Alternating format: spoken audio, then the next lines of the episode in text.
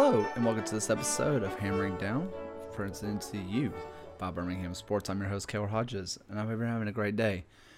I'm not going to waste too much of your time because this is a long, long episode. I was joined by Harry from United Soccer FC and San Antonio Soccer Roundtable. It's he does a great job, and he's really is a must listen. So I really recommend you listening to him. Unfortunately, this is already a little bit outdated um, since talking to Harry, which was yesterday. Um, uh, San Antonio's signed a new striker. His name is Jordan uh, Perruzza, I think is how you pronounce his name. He is a striker from on loan from Toronto FC, which is great because we were talking about how uh, Patino needed a new striking partner because the other one was not getting it done. This appears to be that. But that's really about it. Thank you guys so, so much for listening. I have a lot of cool content stuff coming out, and I think you guys are going to be super excited for it. I still don't have any AC in my room. This sucks, but it's okay. So if you hear fans in the back, it'll be all right. But this is a long episode. Not going to waste your time. Go ahead, grab some Red Diamond cold, cold tea, or maybe you want to get some cold coffee because it is hot. Thank you guys. Go ahead, grab that. Let's get into it.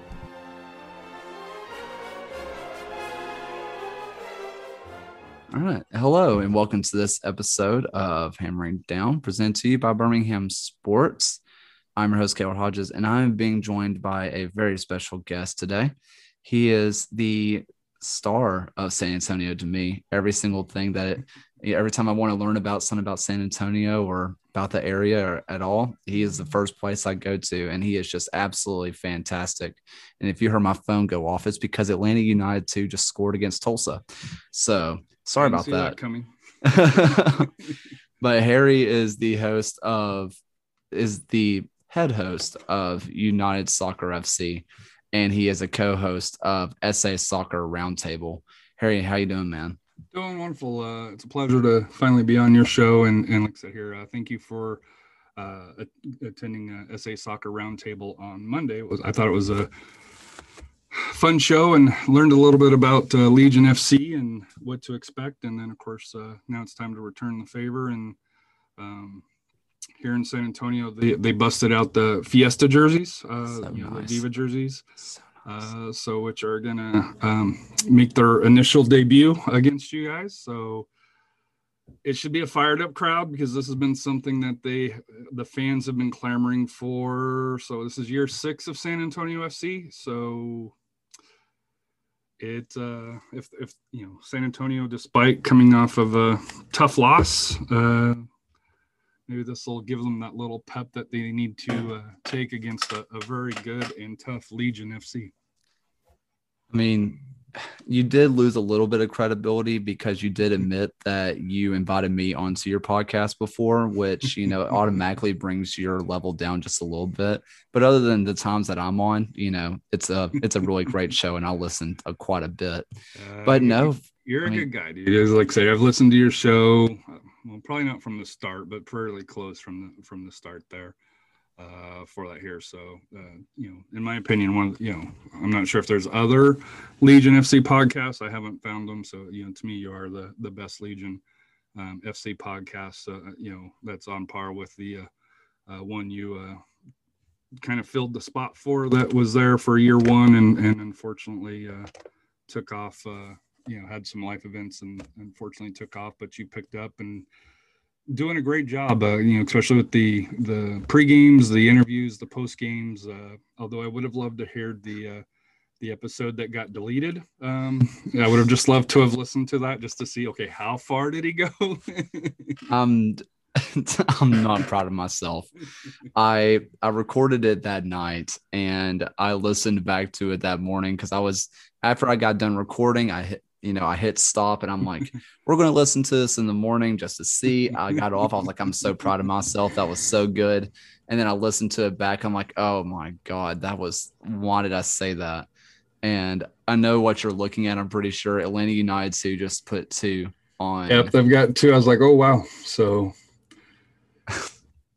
it is a it is a odd year when in the West you have LA Galaxy two and Tacoma leading the Pacific and RGV leading uh, the Mountain and what Atlantic of the East seems like well, Tulsa's been down, but Atlanta Atlanta United two What they've already got what seven points, or what the win here would be seven points. So yeah, they've been they've been drawing against and winning against uh, OKC Energy, which I mean I don't know if those really counts as points, but both of them were on the road. That's the key. Yeah, that's true.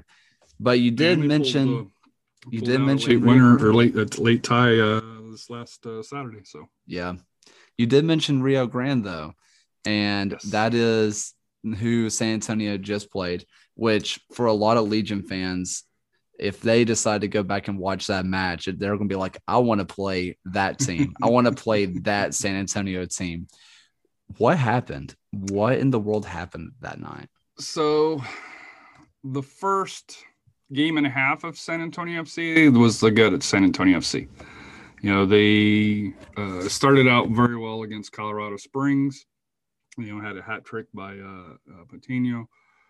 Um, was up 2-0 against um, Real Monarchs. Um, they had a red card in there, and then when they came out of the half, uh, you know, Real Monarchs flipped the switch ended up getting two goals kind of in a 10 minute span and, and san antonio was lucky to walk away with the draw. Um, came out with some injuries. That's that's the thing that san antonio is hurting right now is they've already got what one two three five players out on injury. Um, you know justin Dhillon who was our supposed to be the second forward's been out all year with a lower body injury um, and i don't know how soon he's coming back um, Nathan was the the fill in for him, but he's the one that got the red card. And then on the back line was is where we were really hurt. We had uh, uh, Deplagne, Matthew Deplagne uh, out on injury. Love that guy. Connor Maloney was out on injury. Axel Sjöberg, uh, you know, who's a six seven former MLS best eleven, um, you know, out on injury. And then probably the key um, was PC. You know, he had been playing left back. You know, he's you know he's kind of our all everything in the midfield, kind of similar to Mikey Lopez.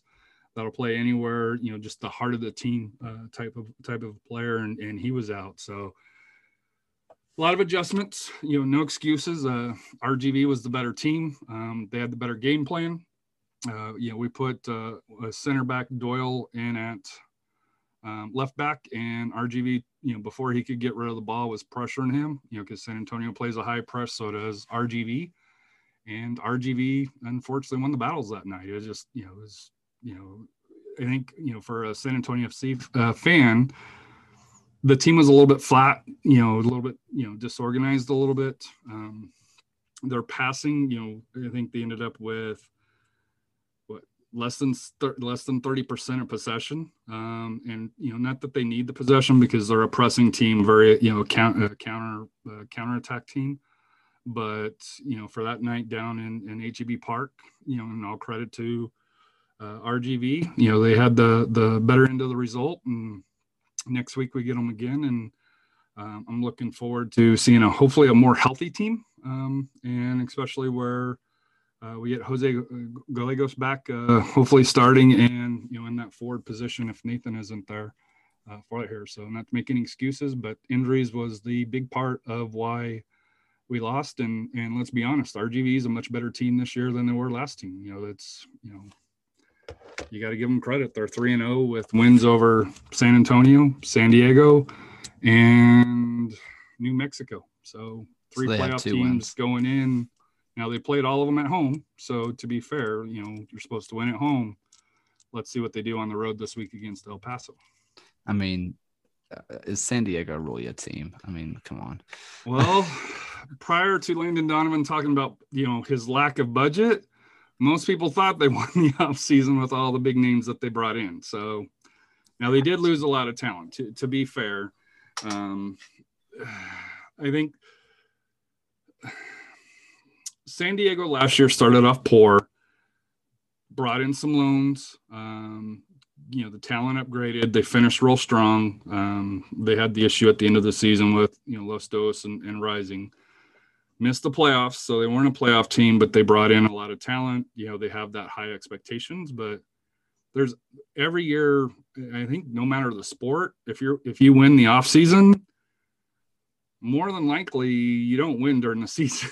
Yeah. so, you know, look at the NFL. How many times has the Raiders or the Redskins won the, you know, hey, they brought in this player here, this player, this player here, and or the Cowboys as an example here in Texas, you know, that you know they brought in X player, X player, and it's always the sneaky teams that you know just fill in the, the missing gaps that they need than than the high paying things.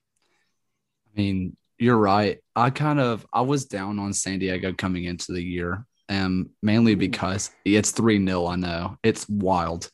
Um, people who are listening to this afterwards, because we are not a live show, they'll be like, listen, man, we know the score, we know what happened. listen, we're finding out live, so we're just as shocked. Okay. Um, it's not even halftime. it's not even halftime. But uh something with San Diego is I kind of thought I wasn't very high on them coming in, and I wish I would have made an episode about this because to get my full opinions out there. But I was also kind of worried about how it'd been taken. But so we're just going to throw it out there now. I think that a lot of people were really up on San Diego because people were happy about San Diego. I mean, they had they had the two matches that they that they forfeited, correct? Yes. Well, and, no, they didn't forfeit. Um, the Los Dos they didn't forfeit. The Phoenix game is the only one that they actually forfeited. Okay. Um, but it came out afterwards, and, and Landon Donovan said that if he would have if he would have understood what the situation was, they would have walked off against uh, you know uh, Galaxy two. Okay. Um, but I think they tied that game. Um, but no, you know, only one forfeit, but two back to back in back to back weeks. Right um, which you know, you know, should never happen, but it did. I mean, it, stuff like that should not never happen. And I like this. What, last night in Loudoun, uh, with a with fans unfortunately doing something that fans shouldn't be doing to a, a Red Bulls two player. So and no. Loudoun United and um, USL headquarters uh, come down hard on those fans and, and they're not allowed back in because you know that's not acceptable it's just you know it's there's no place in the game no matter where you're at you know for you know for those types of actions. For sure.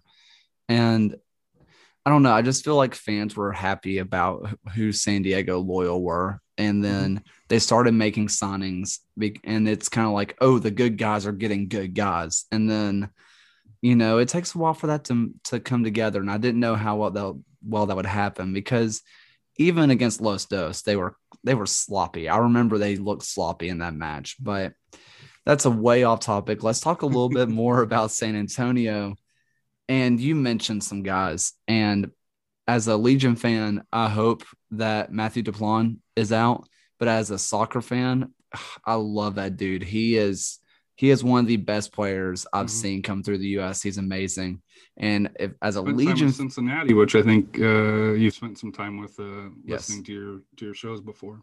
Yeah, I mean, as hard as it is, I am a Cincinnati fan. That's kind of it's hard, but it's fine. Um, but the plan is he he doesn't he missed a little bit of time with us, but whenever he was on the pitch, it was all 90 minutes and he mm-hmm. gave it all for all 90 minutes and just a really great player. But Allegiant fans they heard the name Liam Doyle and they probably started licking their chops at the moment they heard that because he was the best defender on a miserable Memphis 901 squad, yes. which is not great. Also, you heard my phone. It is four to nothing for Atlanta United too against. I'm gonna see the goal. Oh wow. Yikes. Yeah, this is this is the exact reason I told Harry before the before we started. I can't watch the game. I'll get distracted. Well, here I am getting distracted anyway. I might as well have watched it. But well, who, who, if you'd have thought it was 4-0 going into this game, you sure wouldn't think it would be Atlanta United too. No, absolutely not. But there is one guy for San Antonio that does worry me, and it's not just Matthew Deplagne, but it's Santiago Patino. Mm-hmm. And obviously, he had the hat trick but four goals in three matches is nothing to be scoffed at. And your number nine does seem like he is kind of the star of this San Antonio team right now. What should Legion fans be expecting from him? So he's he comes from Orlando City. Um, and and I just don't think he got the opportunities there because coming in here, he's a big guy. He's physical, he's quick. Um, plays two ways. Uh, there was a play in the first game in uh, against Colorado Springs where he tracked back a defender and, and, had a hell of a hell of a stop. Um, so he's one that plays both ways. To me, I think what what what makes him special is he seems to have that nose on where to put where to be um, for rebounds and, and stuff like that. So um, he's what you know what I'd call a kind of a poacher uh, for that, where most of his goals are. Um, but for San Antonio, if they can get if if they can flip the script and, and get pressure on and get the field tilting, um, you know, towards him, you know, where he can run and and slot it by, you know, like he did for his uh, hat trick goal um, against the goalie. Watch out. Um, to me, I think it's going to be the key for San Antonio is going to be can they get him ball in an area where he can actually do something with it uh, against RGV they didn't you know, they, they kept him out. His touches were pretty minimal. Um, hopefully, with you know injuries coming back, with uh, Jose Gallegos uh, coming, hopefully playing the full 90 instead of coming on at half for that here, with his creativity, um, with uh, uh, was it uh, Emil uh, Cuello, who came over from the Galaxy. You know, if you put him and Jose on there, um, I think you know that'll give you you know your kind of your dribblers, the people that can uh, facilitate, you know, take you off the dribble, pass it, give him the opportunities uh, to open up a little bit more with Marcus Epps. Um, I think if you can have those three up top with him, he can kind of be in that middle to be able to clean up, you know, the shots, the rebounds, and, and you know headers going in. So to me, it's all about that pressure. And to me, if you know, you know, if they can connect passes, because that was that was the big issue last week, is they couldn't connect from the defense to the midfield and then from the midfield to the to the forwards they just weren't able to connect. So if they can if they can connect and which is going to be tough because you know birmingham's a quicker team especially quicker than than rgv um, it'll be kind of interesting to see which which uh, which horse race uh, can you know you know which of the horses can actually win the race you know run you know going back and forth. You have there I've looked I've watched all three matches at this point for San Antonio because I wanted to know what team we're getting because if you just look at these score lines, it looks like it's three completely different squads that rolled out. And so I was like, let's figure out what happened. And throughout all the matches, I had a few just things just kind of come to mind and I wrote down some notes. And the biggest one that I wrote down from all three matches is that your number seven, uh, Fogesa. Is that how you pronounce his name? Um, he he hasn't been good. I don't know how else to to say it. I mean, it's the striking partner for Patino, and he just hasn't looked great. Has that been the talent he's been going against? Has he just been off, or is this somebody that keeps getting starts that really just shouldn't be? It's tough to say because there's up top his partner. First game was Nathan, um, who got the red card there, and then the last game, um, and, and so he started against Colorado Springs. Had the red card early against um, Real Monarchs, and um, he's actually Nathan is what he goes by. He's uh, Brazilian. Okay. Uh, for that here. Um, and of course, he was out against um, RGV. To me, I wonder if he starts because I think um, Jose Gallegos is probably is the kid that's probably should start ahead of him. Um, I'm hoping, uh, and Jose's a San Antonio FC Academy product. Um, he's had some U20, uh, or I think he's on the rumor to be on the U20 list uh, for the U.S. men's national team. Just came back from a, a two week trial over with uh, Bayern Munich, and also found out that he had a trial with uh, Barcelona uh, over in Europe, uh, over in, in Europe to take a look. So he had his first appearance last week, you know, in the second half here. So I'm hoping that Jose is the one that gets the, the start up front with, with, with the attacking. Um, you know, Nathan is he's he wasn't intended to be our starter because it was supposed to be Justin Dhillon, um, but Dhillon's been hurt and hasn't seen any of the action. So we've been saying San Antonio needs another forward, uh, you know, for that here uh, to complement uh, Patino, um, whether that's, but it, it kind of depends on how long that Dhillon's out because Dhillon is special. He comes from the Sounders um, organization.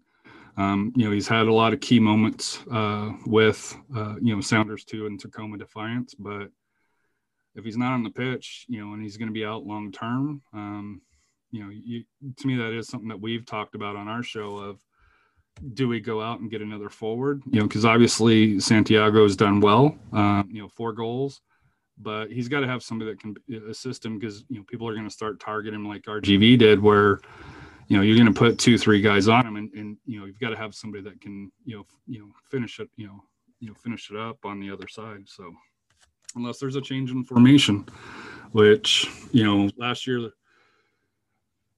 last year they ran what a, a three, a three-five-two um, with uh, two up top with Jose up top. Uh, this year they've been pretty consistent with the four-four-two.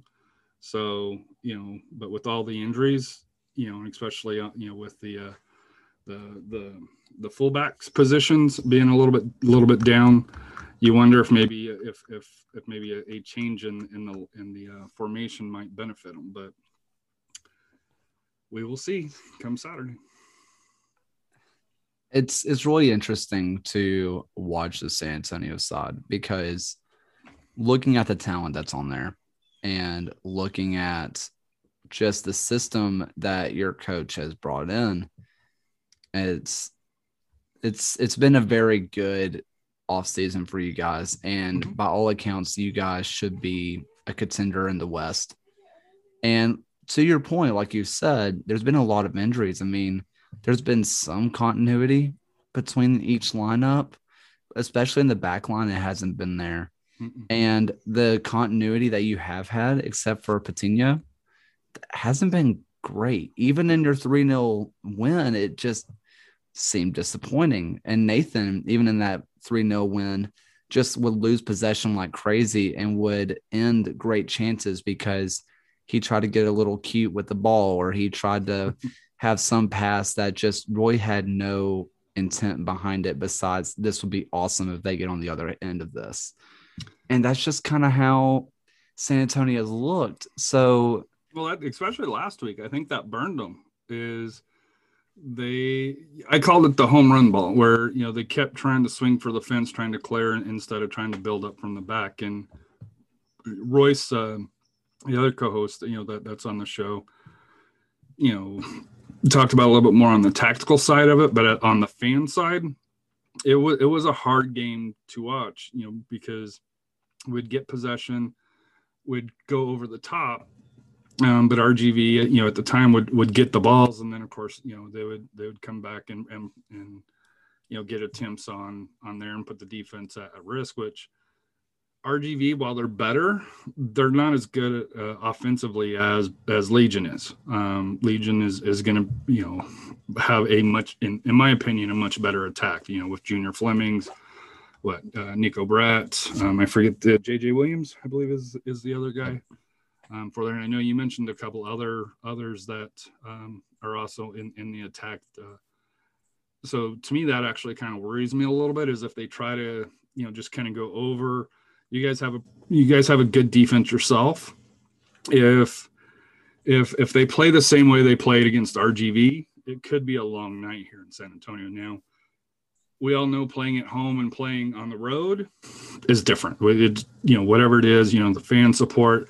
I think they'll have probably about 3,800. You know, you know, at Toyota Field. It seems like what the average um, for it here in, because um, it's about what 30% capacity is is what they're still at. So it won't be a full Toyota field um, as of yet, but it, will still be it'll still be a fun environment, uh, you know, for you know for them to play. And you know, let's be honest, I know you guys had what ten thousand there last week. You know, um, was that Legion Stadium or Legion Field Legion Field? Legion yep. Field.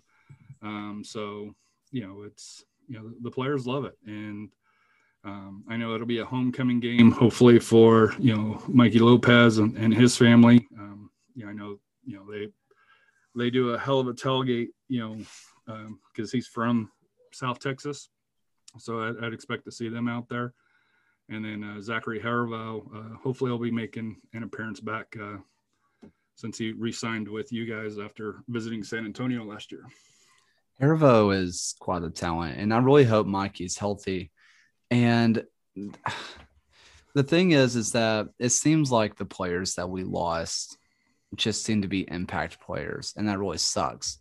We were down Alex Crognale, who, by all accounts, going into the season was going to be our number one defender. He was the guy, and obviously Phanuel Kavita came in and he took the captain's armband immediately. And I, when I first saw that, I was like, I've heard people liked him, but I didn't know they liked him that much. And then I saw him on the pitch and just how he played and how he directed everybody else. And it's like, oh my God, this guy's amazing. And then you have, but Alex is out. And then uh, Johnny Dean was out, who was the leading assister out of all fullbacks in USL last year. We had Mikey Lopez out.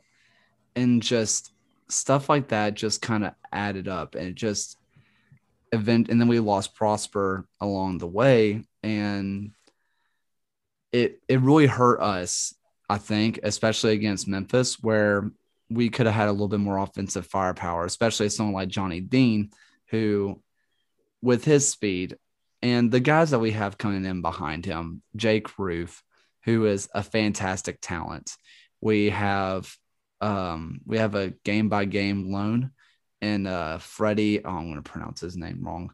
Kleemann. Was, Clo, uh, was it Kleemann? Yes.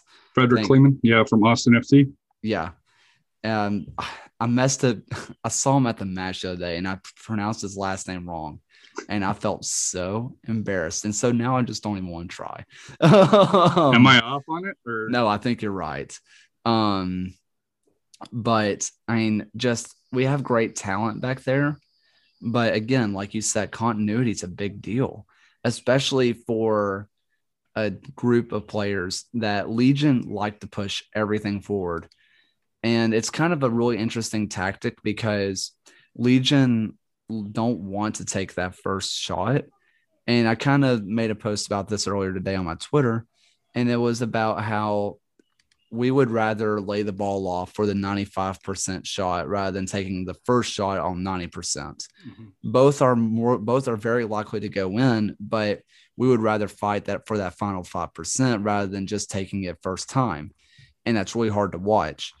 But what that does allow is if we pass the ball back, we allow our our fullbacks of Ryan James and Johnny Dean to push up and into the offensive third. And then mm-hmm. if we can hold possession, it just becomes an onslaught of we'll either give up a goal kick, get a quarter, or we'll get a shot in the goal because the way Legion play, it's going to be one of those three things. There's not many times that we're going to be caught on a counter because we are very much an all or nothing, but very smart about it. So on one hand, I really like that decision by Coach Stone, where we're it's not very likely that you'll counter us. It's just the truth. Really? I, so that's going to be kind of an interesting thing to kind of look out for on this for this match is to see which team can impose their will because it sounds like you guys play attacking, we play attacking. So at, at some point, it's got to open up, unless it's just going to be you know a back and forth game where defenses are non-existent. Um, it's it's it's gonna to me that's that's kind of interesting because I think San Antonio is strong enough in the back, you know, with, with the experience that they have and the height that they have that they're able to kind of withstand some of it. Um, you know, for their hair and and they've got you know generally speed on the fullback side. With Doyle's playing fullback, then not so much. Um, so hopefully he's not. And from my understand, Deplagne's not the quickest guy uh, no, either. As you know, in talking with uh, guys from uh, Cincy Soccer Talk uh, for that here. So, but you know, with um, oh, his name? His mom's gonna kill me. Uh, Gleedle, uh, you know, Gleedle back there. He's the one that can track back and forth and. Uh, really, as far as if if if a fullback's going to go forward, it's most likely going to be him. Um, and then you know we have a the center back uh, Khmiri uh, from uh, Tunisia.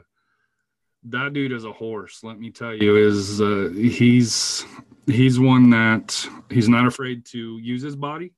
Um, he's not afraid to let you know he's there, and but he's smart. And like I said, he's on loan from Vancouver, uh, you know, white caps. So to me, like I said here, it's I'm kind of I'm kind of interested to see kind of the chess match of this game here to see how it kind of works out. Where both teams, both teams sounds like they attack, but yet both teams so far haven't really been burned, you know, on the counters as, as of yet. And, and even in San Antonio's loss, it really wasn't the counters that lost to him. It was, you know, um, a bad throw in, you know, by Doyle that, that caused a turnover. And then, you know, uh, um, you know, you know, they pressed him again and further here, but it really wasn't where they were caught forward and, and they responded back. So, yeah, and, and, I know you guys got the speed up top to to kind of help, you know, mess in the midfield as well.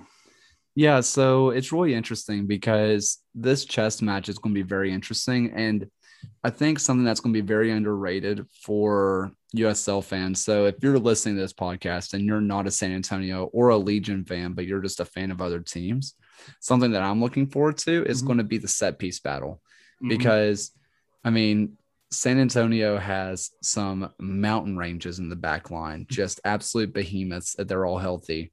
But the thing is, is so does Legion. Legion has three, no, we have four guys, not including Freddie, who hasn't played yet, who are above six two, six three in our starting lineup, our regular starting lineup, which San Antonio, I think, also has three or four guys who are mm-hmm. just as big. And so I think it's going to be the battle of a big man in the in a game full of speedy guys. And so someone like Johnny Dean who he loves to run up and put in a cross. Well, is he going to try ground pass or ground crosses like he has lately? That might work. But if you try if you try anything in the air, you better hope that it's JJ Williams getting his head on it because Neco Brett, love you to death, dude. But you're not as tall as JJ. It's it's just a fact of life. And uh, you kind of forget how tall some of these guys are. As they were walking off the pitch the other day, I went down and, you know, said, Hey, congrats, guys. You know, great win. Proud of you. Love you. And I'm not small. I'm, I'm a six one dude. Like, I'm not tiny by any means, but I felt so, I felt so minuscule compared to some of these guys. they're tall, they're thick, they're thick in a good way. Yeah. You know, like, you know, it's, they're an NFL body. You know, they're a college football type of body to where, you know, if they wanted to play, you know, football, they could have played football. They just ended yeah. up playing, you know, playing soccer, you know, and, and, they've been blessed with the talent to do that. You know, it's, you know, like, um, you know, I've seen some guys that are, you know, six four, six five, but thin. And you're like, okay, yeah, you're tall, but you're going to get pushed around um, at least with San Antonio's back line, you're not pushing them around. They're you know they're they're going to be able to hold their position. They're going to be able to to dish out you know some body and some you know physical contact, hopefully within the rules. Um, you know, for that here. USL refs are a whole different uh, conversation, which um, I'm sure we don't have enough time to go over. so, love you guys, but uh, you know sometimes it's just uh, frustrating. But yeah, to me, it it almost seems like these te- teams are kind of mirror images of each other. Um, where you know we've got you know Jose uh, Gallegos, you know who I think will probably be starting, or you know last week they did Emil uh, you know Cuello, uh, number ten.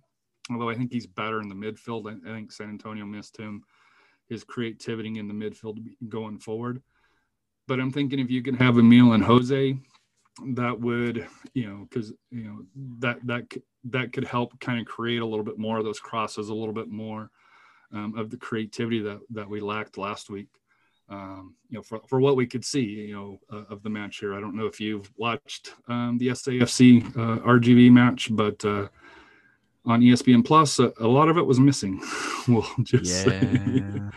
so, uh, you know, like uh, there's people that got subbed in that we didn't get to see. So we'll see but uh, I heard that maybe may have been an issue at our RGV. I've heard some other things that uh, happened down there that uh, you know with the electronics that that wasn't good. So this is very interesting, and like you said, these teams are very much just mirror images of each other, mm-hmm.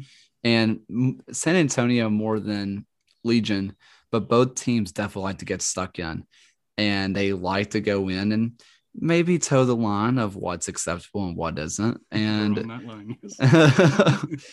and especially for a guy for Legion, which everybody loves is due to death, uh, Anderson Asiedu. He is a guy who he is five foot six and he's going to kick something that I can't say on this family friendly podcast. Um, actually, actually, I, I, can't say it. Anybody else can, but um, he is. I he is definitely not afraid to go in hard and going fast. He doesn't play dirty. He's not a dirty player, but he doesn't know any speed besides. But he full. pushes that line though. That's the he, thing is he pushes up to that line in a professional way. He does.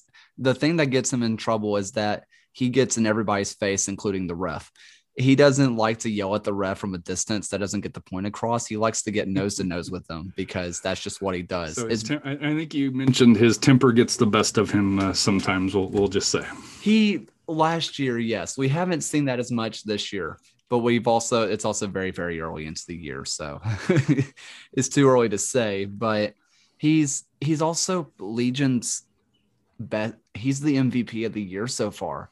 And that's saying a lot with the guys like Fan Walkowica, like Matt Van Oekel, with Neco Brett and uh, Bruno Lapa, guys who are all USL like players.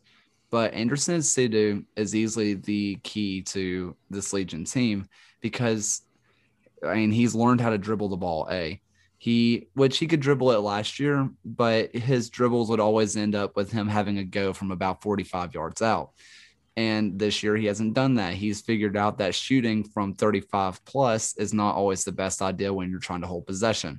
I love the aggression from the dude. And that's just his whole personality is the aggressiveness.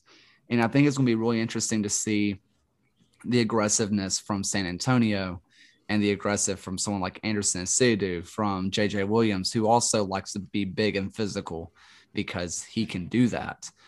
And it's going to be really interesting to see how those guys feed off of each other and feed off the referees because I'm sure the referees know that both teams that are coming in here and they know that they're going to have to be on their best behavior because neither team is dirty but both teams love to go in hard and they love it's a to- physical game. It's it's a it's a physical when you know coach Marcina is known his teams are known as ankle biters you know just where always yep yep yep always always pushing that button always that physical out you know he says hey we're going to push you for 90 minutes and, and that's his philosophy you know he goes hard he he pushes you know he he pushes the teams he wants to pressure and you know as, as we saw against uh you know um, real monarchs you know you, you had a player that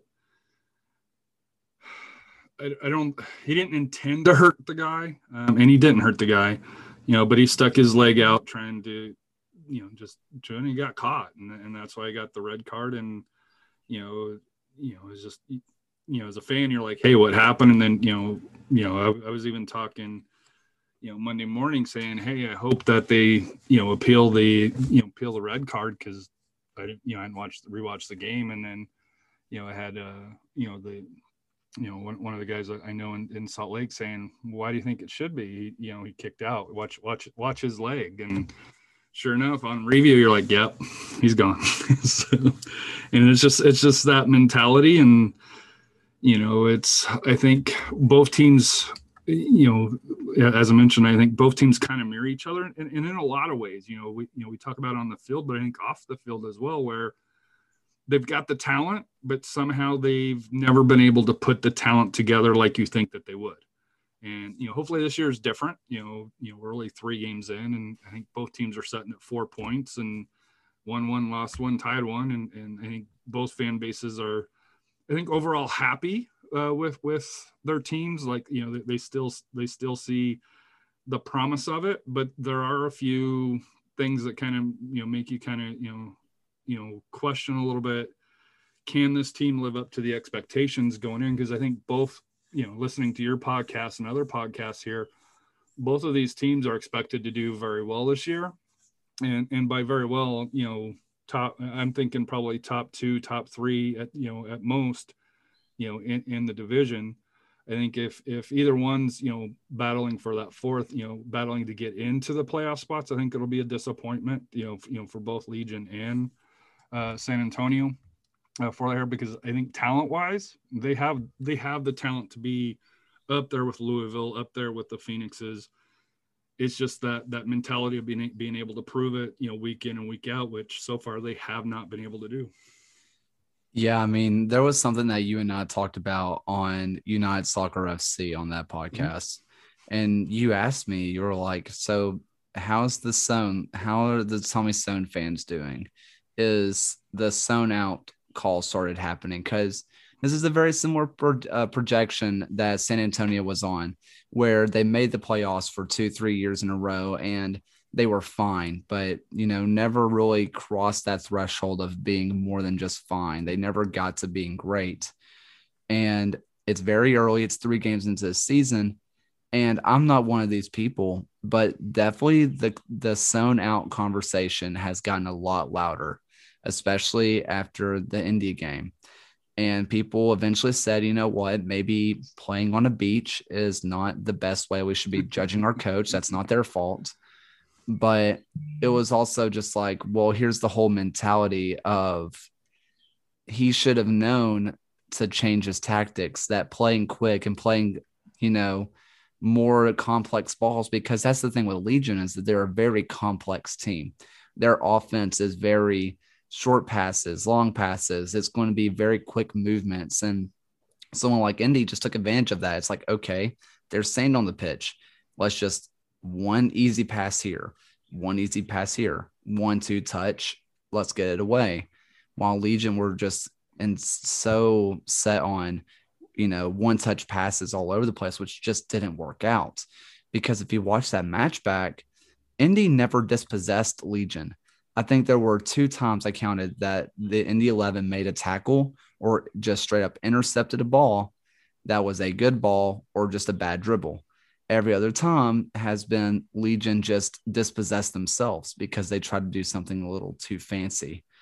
And people were like, well, why didn't Tommy Soehn fix that? And I think this is where the San Antonio Legion comparisons can keep on going because it's kind of a similar trajectory to San Antonio's original coach, where it's like he's fine and he will do a good job, but he will never be. He doesn't get you across the finish. He line. doesn't cross the finish line, which I still believe that Tommy Soehn can, but his time looks like it might be running out if he does not turn it around fast, which is why a lot of Legion fans, including myself, circled this because it's not just how will the playoffs shake up after this. It's is our coach going to be safe after this?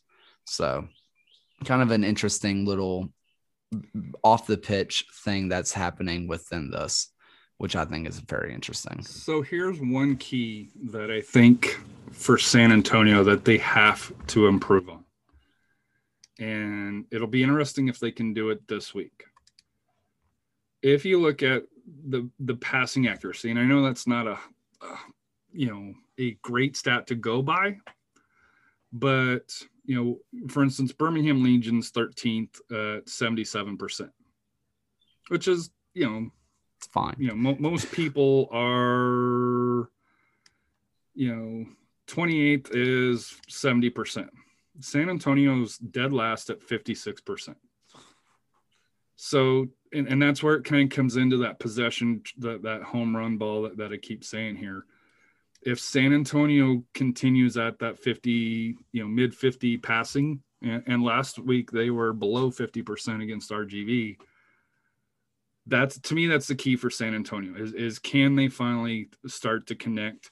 But the odd thing is, is when they score their goals, they're scoring on assists. Like they've got three assists for goals you know, which is one, you know, one of the lead, you know, leading in, in, in USL, but it's that, it's that connection to be able to go, um, you know, from point A to point B. And to me, you cannot give a team like Birmingham, um, you know, the Legion, you can't give them 70% of, of the ball, um, you know, for that here because they will. And I know your conversion rate, and I think you've already hinted on this, was um, is is the concern for you know for Birmingham uh, for here where it's at eight percent. Uh, you know, according to the USL site in San Antonio is 22%. So, you know, we're a lot more successful, you know, on uh, on when we get into the attacking side.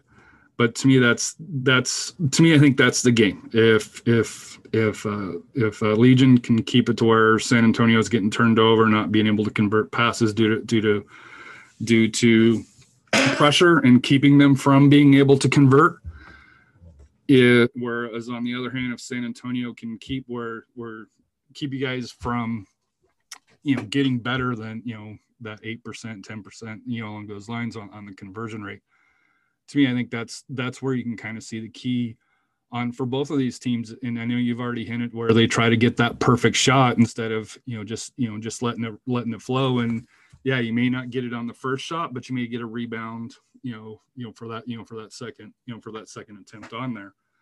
But for San Antonio's aspect, that's one thing that I've really started focusing on is that connection because 56% i don't care what league what you know what level you're in that's bad yeah that's not good when the rest of the league's at 70% and you're 14% and true some of the teams have already played one game you know but still it's when you're that far off from you know from from the norm you know that that has to be a concern.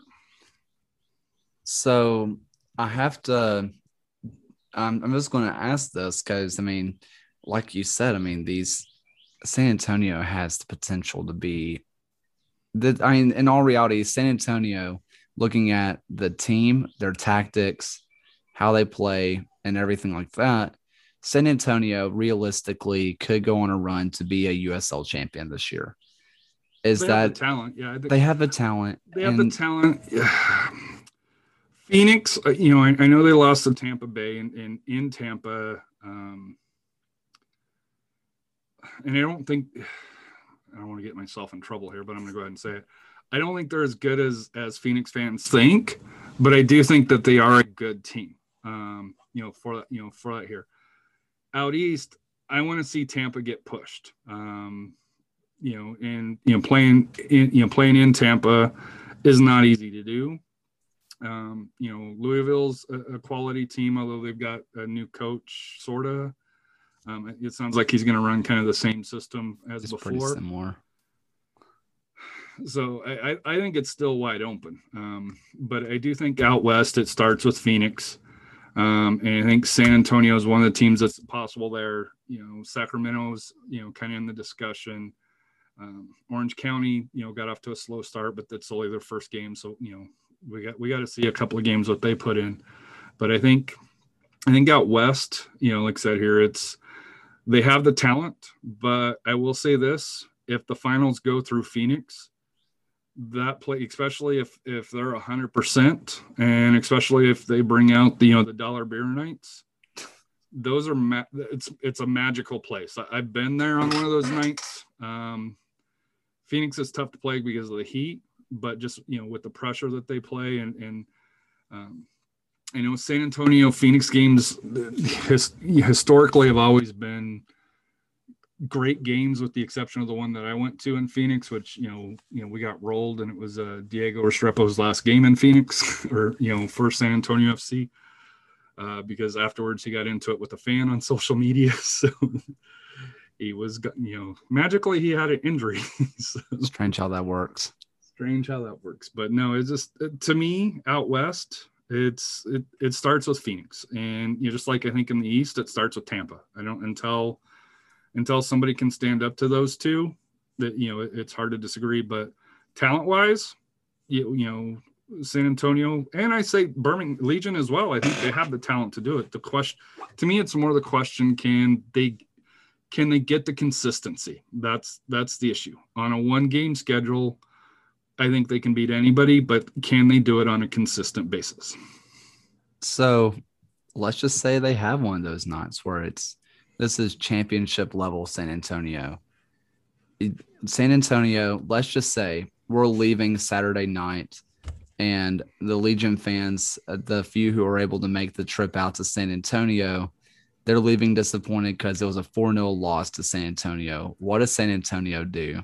to create that championship the, team finally? They turned the ball over, or you know, they created the pressure, uh, converted on on the tax. You know, w- was able to um, get out and and press most of the game. It's it's that simple for San Antonio. If they can if they can pressure you where you make some mistakes, um, and because they're not going to hold the ball, uh, they are going to go at you. They're going to go direct. They're going to try to go over you. They're going to try to score as quick as they can.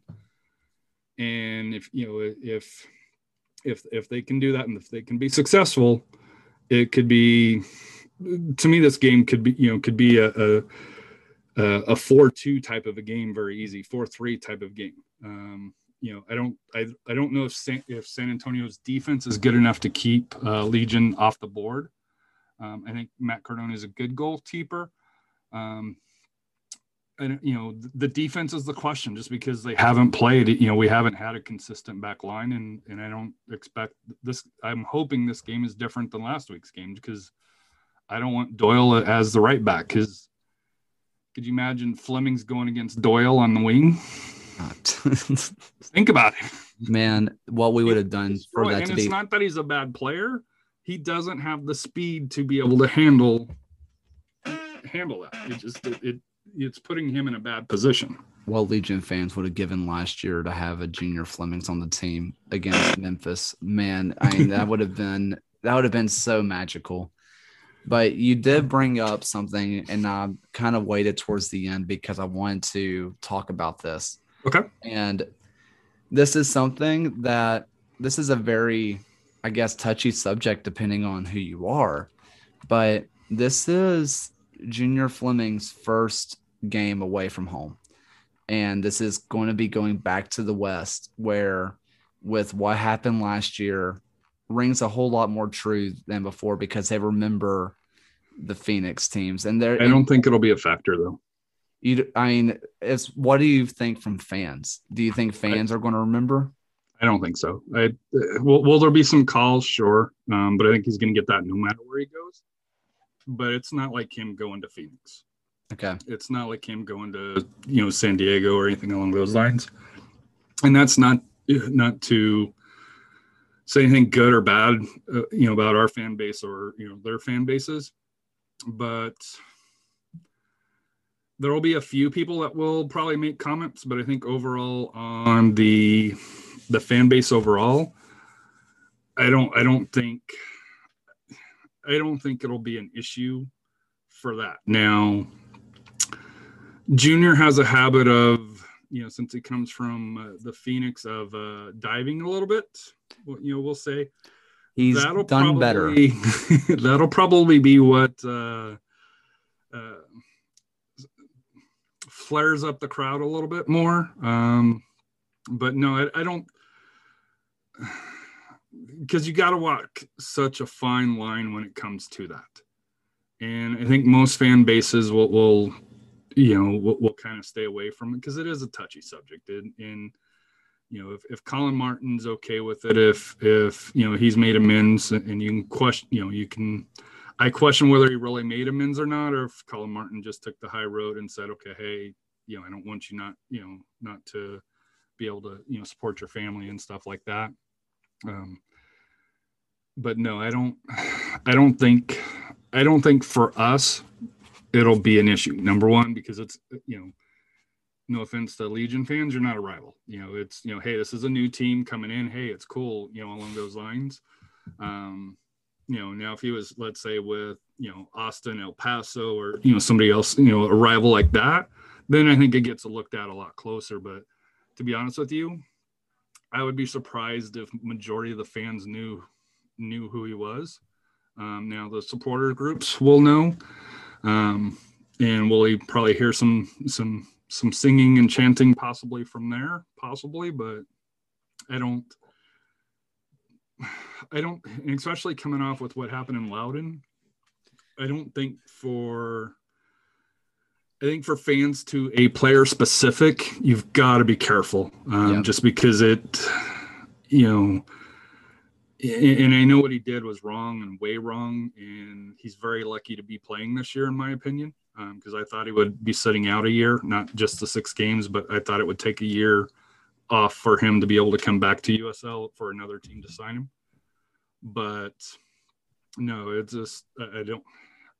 How do you think? It just do you I just think after especially what happened last night with with with the topic there and you know we're in the south you know in texas you know and, and, and i hate saying and i don't mean that in a negative way. I mean it's just not... it's, it's different than if you're in california or you know oh, oh, you know just, it's just a different environment.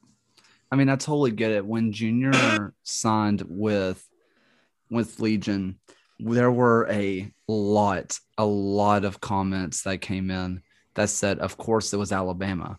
So i totally understand what you mean by it's the south comment because if he were to sign with somewhere that was like maybe like I don't know Hartford, Connecticut, mm-hmm. you know, maybe there might have been a little bit more leniency than someone who's in the deep South like Alabama. But I totally agree with you, and I agree that he got lucky. I think personally, what I think should have happened, I think he should have been out for the year. Personally, I think a year, yes, because that's what happened with the what Romeo Parkes. Mm-hmm. He was out a year. Now you know he kicked somebody flat in the chest you know yeah. you know a physical attack on on somebody and um but in a way you could say this was you know just as bad you know you attack somebody's sexuality and and along those lines and and that's very personal you know along those lines even if you didn't mean quote unquote didn't mean to you got to be smarter yeah. than that it's you know we're it's it's a different environment and you know you know I, i'm getting close to 50 you know things that i heard my grandparents say you know i couldn't dream of saying now because number one i'd either probably be you know get punched out or you know you know just you know entirely you know totally shamed or you know i'd lose my job nowadays compared to you know back then so i mean know, as a society we've grown and, and that's a good thing it is a good thing and and i totally get that me as a high schooler some of the things that i said around my buddies like I'm just glad there wasn't a camera on me. And that's no joke. and that's kind of one of those things that you kind of sit there and you see what happened with Junior. And it's like, it was wrong. And I do think he should be punished. But I mean, there are redemptions. And San Antonio fans should know this as much as anybody. Having a guy like Mikey Lopez on the team, oh, yeah. I think should be more than enough to say this is a guy who can get Junior on track the amount of resources they've they put around Junior for him to fix really fix what he did. I mean, for example, I heard this example a while back and it really stuck with me because of Junior. I mean, this is kind of gone off topic, but I think this is the topic that needs to be talked about personally. Mm-hmm. Um, Michael Vick was convicted of of you know fighting dogs, which mm-hmm. to most of us mm-hmm. with most of us with animals could never imagine seeing our pet of one of our family members being used as a as a way to make money like that. You know that's just unthinkable. But my great grandmother you know rest her soul she had a dog that was there on the farm because that's what they did because that dog mm-hmm. had a job and that dog was a dog. It didn't go inside because it was a dog. And it was almost offensive that that dog was anywhere near her because it's a dog and she's a person. and so, to someone like that who didn't grow up with a dog being a family member, it grew up as it had a purpose. It was there to fight, it was there to do a job on the ranch, blah, blah, blah, blah, blah. You know, they see that stuff as different. And Michael Vick got arrested and he was thrown in jail and he was rightfully, you know, punished for what he did. You can't just plead ignorance. But recently, Michael Vick, you know, he went through all these classes, he went through training, and he was able to get his daughter a dog. And he, it's been all accounts that that dog has been nothing but family to them, that he feels a lot of remorse for what he did. And I think some similar could happen for Junior, where you say something out of ignorance and you get punished, and rightfully so but he should have the chance to reform himself because it's possible. It's totally possible. I think about the things I said when I was in high school, and I'm and I'll put myself out on the line there. Hey, future employers, if you're listening to this, I'm I'm just throwing this out there. I was young, I was stupid. I said things that were not too dissimilar to what Junior said.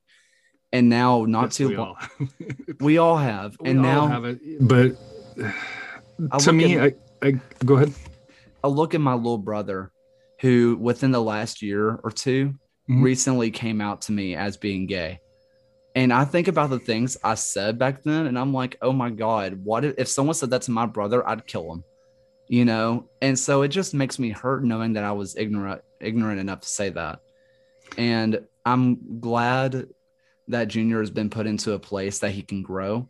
Because if he doesn't grow from this, then get him out. And I said this before: if he doesn't mm-hmm. grow from the position that he is in right now with with Mikey, with the LGBTQ plus groups that are around, and just a great fan base fan base that's willing to cultivate a positive energy around him, then you should be done. But I do think he has a wonderful chance to grow into something special with a situation like that. And to me, it comes in, and I know we're in the age of social media. Um, to me, it came down to Colin Martin. If Colin Martin can forgive him for what you know, what what he said, and and, and how he took it, and hopefully, hopefully they've had one-on-one communications. You know, number one, um, you know, to to be able to kind of address it. But number to me, if if if he said, "Hey, he's okay with it," as a fan, you know, yeah, I don't like it you know, will I probably boo him on on, on Saturday night? Um, it'll be more on field and you know than for that, but you know, just you know, we've got to be a more forgiving society. Um, I think you know, I think as a society we've got to where I draw this line here. If you cross that line, you can't ever go back. Which, unfortunately, we're humans. We're gonna make mistakes. That's that's how we grow. You've got to be able to you know forgive and accept and and that's how people grow. And and you know i've made several mistakes in my life. And you know thankfully i've always had somebody that's you know said you know hey you know don't do it again. So um you know better or you better learn to know better. Uh and and to me it comes down to as simple as that. Now you know you know I, i've I'm not in their shoes, you know, so how I view it is completely different than you know, you know, if if you're part of the LGBTQ community, um, and, and you know that, but that's not for me to decide that. You know, just I know for me, you know, personally, you know, he's been punished if if Colin Martin said, "Hey, it's it's okay," you know what, you know for me why you know why am i going to cast judgments just because you know i know you know i know when we went to school we said things that you couldn't even imagine to say now Yeah. so you know it's it's it's it goes back to society and and you know you know like you know you take last night as as an example you know with, with the Loudoun game with five years ago would that have even been an issue i doubt it Not the same as it would have been now. Now it's you know you have you know you have people complaining that USL didn't come out quick enough, and they came out the following morning. Um, you know, with the response saying, "Hey, this is you know we're looking into it. There was an issue." Before you wouldn't, you know, you'd have been lucky if it was days before you before you heard something. Yeah. So as a society, we are improving, and you know, I think you know supporters groups from Phoenix to San Diego to you know Oakland, um, you know here in San Antonio, I know um, Richmond, you know uh, Charlotte, you know in St. Louis or Louisville. Um, I can't forget Louisville. Um, St. Louis, even though they're still not in the league there, you know the, Rip. you know, the, the, the St. Louligans. Um, I think you guys, I've seen some stuff from you know, your guys' supporters group. Sorry, I'm missing their name here. Um, I know Tulsa's, you know, the, the, the lunatics up in, up in Tulsa, you know, uh, you know, for they're here have, have all grown and helped build a um, better environment where we police that action a lot more. Um, and I'm hoping that's what's going to happen in, in Loudoun is that, you know, the people that were there say, Hey, this guy was the one, wrong, one that's wrong. Um, I know here in South Texas, we, we have a, a, uh, P word chant from Mexico, uh, very similar. Uh, that we've worked very hard to prevent from coming in, and you know RGV had issues on it. Uh, you know, I think it was their first game, but their last, you know, they've they put a, cl- a clamp down it. We've had So- to do the same. Um, we had we have a group of Colombians who they hey they know how to party, bro. Like they go hard, but they tried starting it up, and we're like, hey Can't do that guys, now. Like it's it's not it's not accepted. So yeah. Also, it just uh completely off topic, but Atlanta United five 0 and oh, they got another one. Is that what they're showing here? FC Tulsa just got a red card. I mean, this is tough. This is tough. I mean, this is the traveling to out of Oklahoma. I mean, uh, granted, this is also Atlanta playing very well, but that's tough to see. But to kind of switch the topic, because I mean, I do feel like that's a conversation that's been needing to have happened. And especially for Junior going on his first away day, you know, what should Junior expect? I mean, Luckily, he is going to a place like San Antonio, which we have two players that were beloved by San Antonio fans. And, you know, a lot of the San Antonio supporters will probably be like, okay, Mikey has him underneath his wing. You know, things are probably okay. So, but I do feel like it's a conversation that need to happen. And I'm really glad that we had it. It'll be interesting. I'm interesting to see more in division how it goes. Like Louisville, um, I, that's one. Tulsa, I think, is a very interesting one as well. Although they don't have the large fan base, but you know, Louisville, I think, would be the one to kind of look out for in, in, in your division. Louisville, and assuming their fans go to matches because I can't go without having a cheap shot at them. Memphis fans, I mean, just because it's rivalry, especially, I think they're going to be more likely to dig stuff out.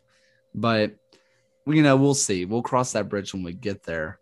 But I think there's two sides to it. There's the the social issue aspect of it, and then there's the fan rivalry, you know, Yeah. side of it here.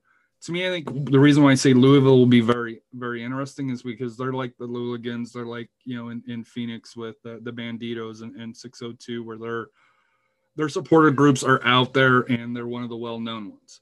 Um, you know, it, it- you know, especially with the um, Blue City Ladies, I think is what it is. I, I forget the Mhm. exact name, but uh, The think it's Blue Lavender. Lavender the- Legion. Yeah, where you know they've come out uh, very, uh, very strong on social media and stuff like that. So to me, that's where I think it'd be a little very interesting. Like for San Antonio, though, if you're going to start out at a place, you know, uh, you know.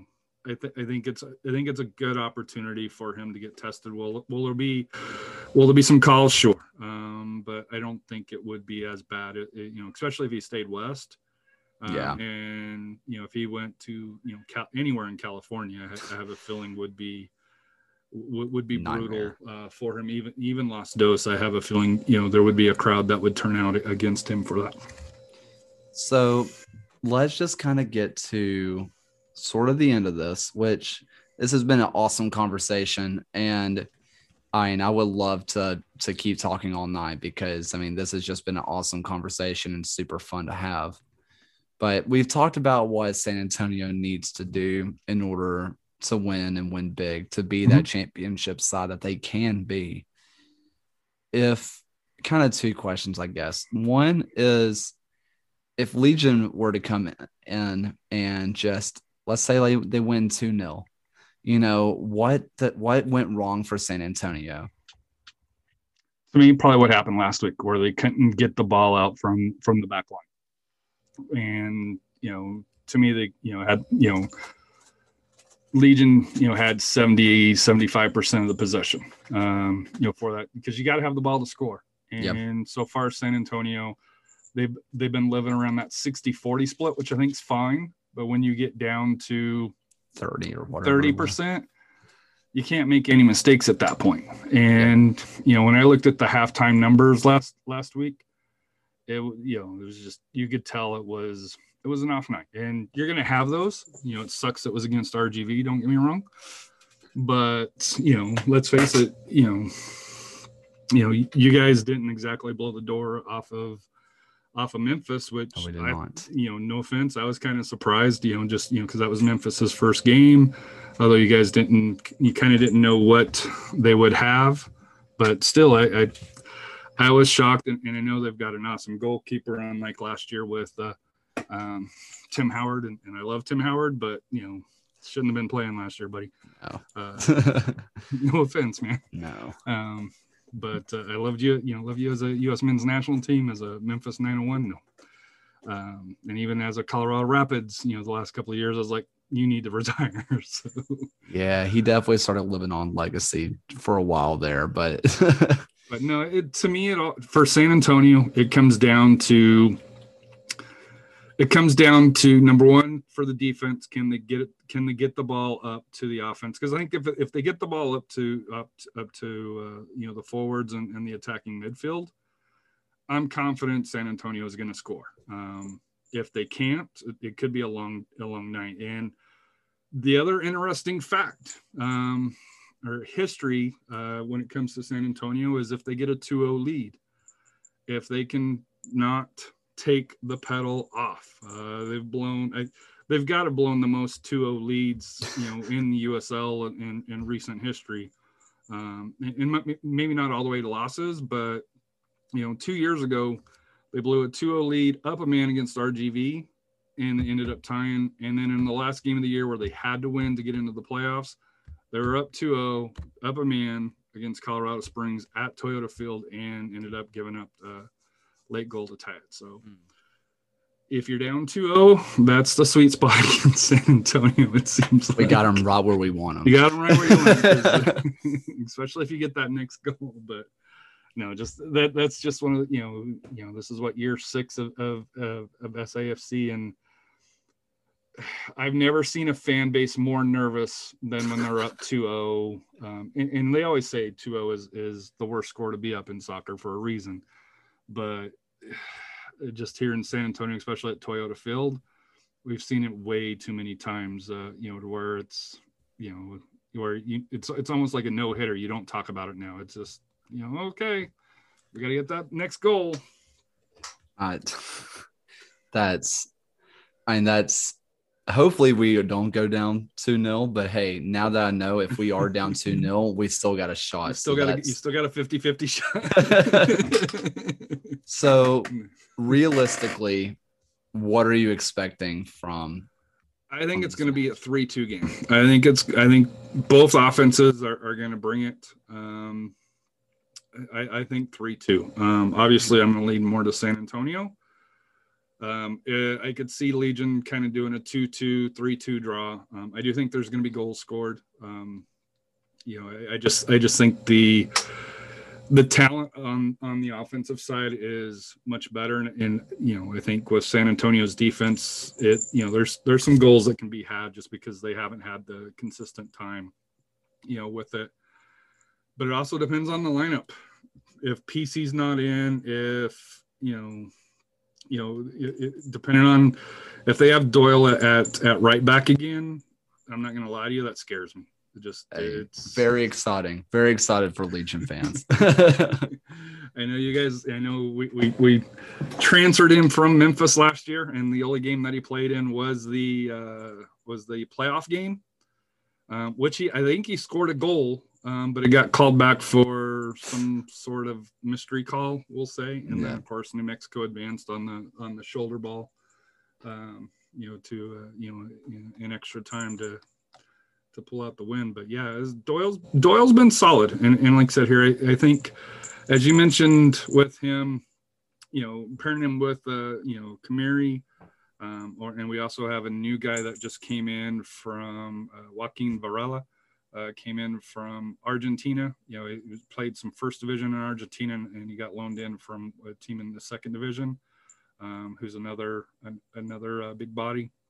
Uh, either one of those next to uh, Khmiri, I think will, will be very solid. But if he's out on the if he's out on the uh, as as a as the the left back, that scares me. I'm not gonna lie to you. Against your guys' speed, it's because RGV doesn't have speed. Like when when when we watched the RGV match, RGV's got three wins, yes, but they're not a team that you look at and say, okay, hey, they're a great team. Now, if you talk to their fan base, you know it's a different discussion, just like with anybody, because they're three and zero. Oh. But if if you look at them, that you know they've you know the won the first two games 1-0 with you know some good goals. You could consider them a little bit lucky. You know they beat us two one uh, for it here, but um, I don't think they've quite faced uh, the, uh, faced a team uh, like Legion as of yet with with the speed up top. So I'm interested to see how that's going to be. You know, I think it's very interesting because you said they haven't played a team like Legion.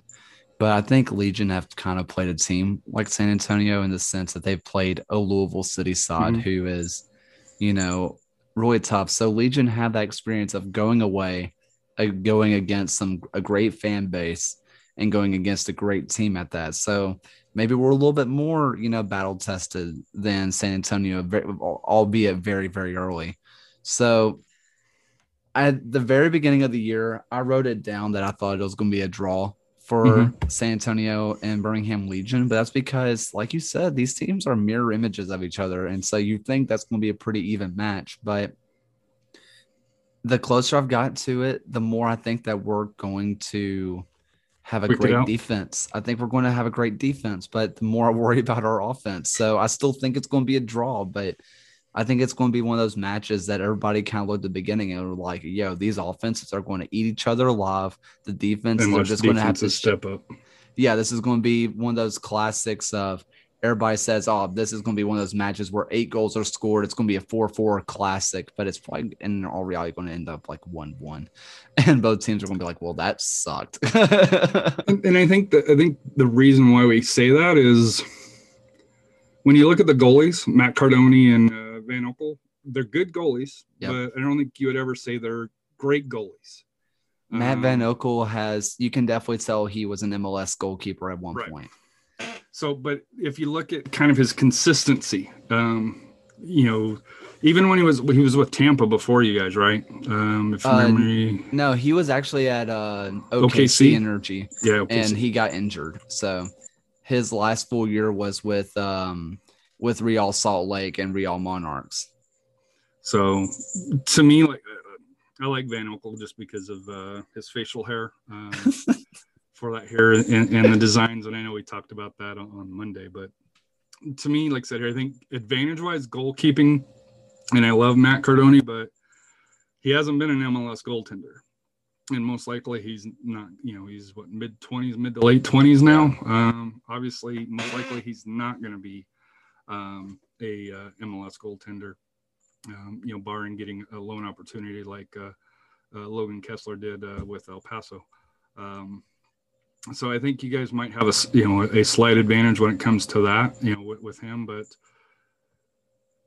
I just I, I just like I said I I think the offenses when they're on, um, just because of how creative and, and the speed and, and um, when I've watched uh, Birmingham when they're on, the goals that they create, there's really not a lot that the goalies can do.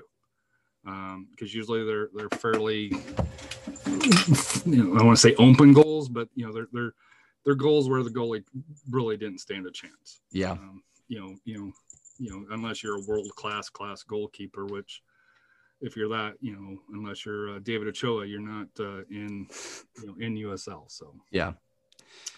This this match is the thing is, and what usually after I have these conversations with people, because I love, i that's part of the reason I do this is because I, I can watch as much film as I want, but in the end, I'm not going to know a team as well as their fans. Mhm. And by the end, I can say, hey, I'm pretty comfortable with this. Is the like this is what's going to happen. After talking uh, with Benton, I was like, oh yeah, Louisville City is probably going to beat Legion pretty handily. and then you watch the match, it's like, well, what just happened? And then, you know, talking with John, I was like, oh, Legion's probably going to beat Indy. And it's like, well, pfft, that didn't happen.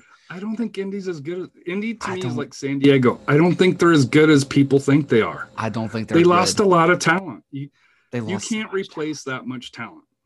No, and I think that Legion beat themselves more than Indy beat Legion. Mhm. But I, I said at the beginning of the year that I thought that Tulsa was better than Indy, but I think Indy's schedule is much easier because most of their games are so local and just the way it they never have to go. I think they only have two away games in a row once throughout the season and everything else is home away, home away. They don't really have a real home away stint, which is pretty lucky. But, But that also can work against them though, because you're not getting that long home stretch together. that's true. I mean, it's it's just a very interesting thing Yes. that it kind of happened. But I, I I'm not a big believer in Indy, but they also beat us. So what do I know? But Let me ask you a question though: If that was a normal pitch, and I think I think on your podcast you already mentioned this, but if that was a normal pitch and it wasn't the sandbox, I think I think Legion beats them. I think Legion at least score, and from there we can decide on whether it would have been a if it would have been a one-one draw, if it would have been a two-one win for Legion. I think we at least score, but I think there were other factors going on in that night besides just a sandy pitch. I think there was a lot of I think you mentioned the team was flat, and that's Very putting the words kindly. Kindly, uh, they were very flat and they were very they were there was a lot of selfishness going on and that's really not how this team works because obviously it's a team game but there's some teams that that you can afford having a guy go off by himself like la galaxy they just kind of said okay zlatan you do your thing man we'll just sit back and watch that works for a guy like zlatan and a team like la galaxy that doesn't work for Birmingham Legion. That's not how this team was constructed because this team was truly a team that was constructed. So that was hard to watch. But, you know, we go through all those. And I talked to Blake, who is the voice of, I, I dubbed him the voice of Birmingham, but, you know, so he the is you the had on last week, right? yeah. And I talked to him and I was like, well, this team's still a mystery, but I still think Legion pull out the win because talent is just better for the Legion. And Mhm. lo and behold, talent prevailed because I mean Memphis' back line just could not keep up. But this this is one of the few times that I've I'm getting about to end a interview with a post match preview or a pre match preview, and I have no idea.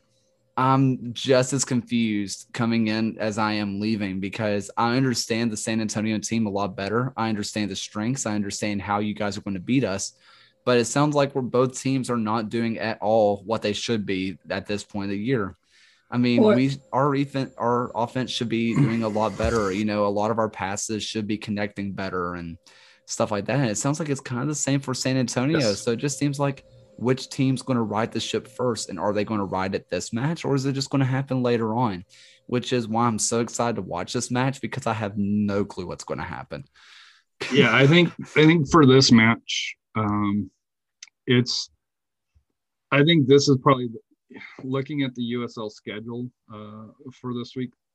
This is the one that I've had circled. Um, you know, just just on, on Saturday night here, I know probably the other one that gets highlighted, you know, especially from USL side, is the Loyal traveling to Louisville City. But I think the San Antonio FC Birmingham Legion, especially if San Antonio would have won last week, this match would have been probably the highlight highlight of the week. Uh, you know, for that here, but uh, you know, San Antonio lost, which probably takes takes a little bit of, of the uh, the light off of it. But like you, like I said here, I'm I'm excited for this one here. Um, you know, I'm hoping you know Mikey Lopez is able to come out and play, and and and Zachary Herivaux is supposed, you know, hopefully hopefully he'll make the trip because both of them were you know important uh, roles in, in San Antonio's uh, six years so far.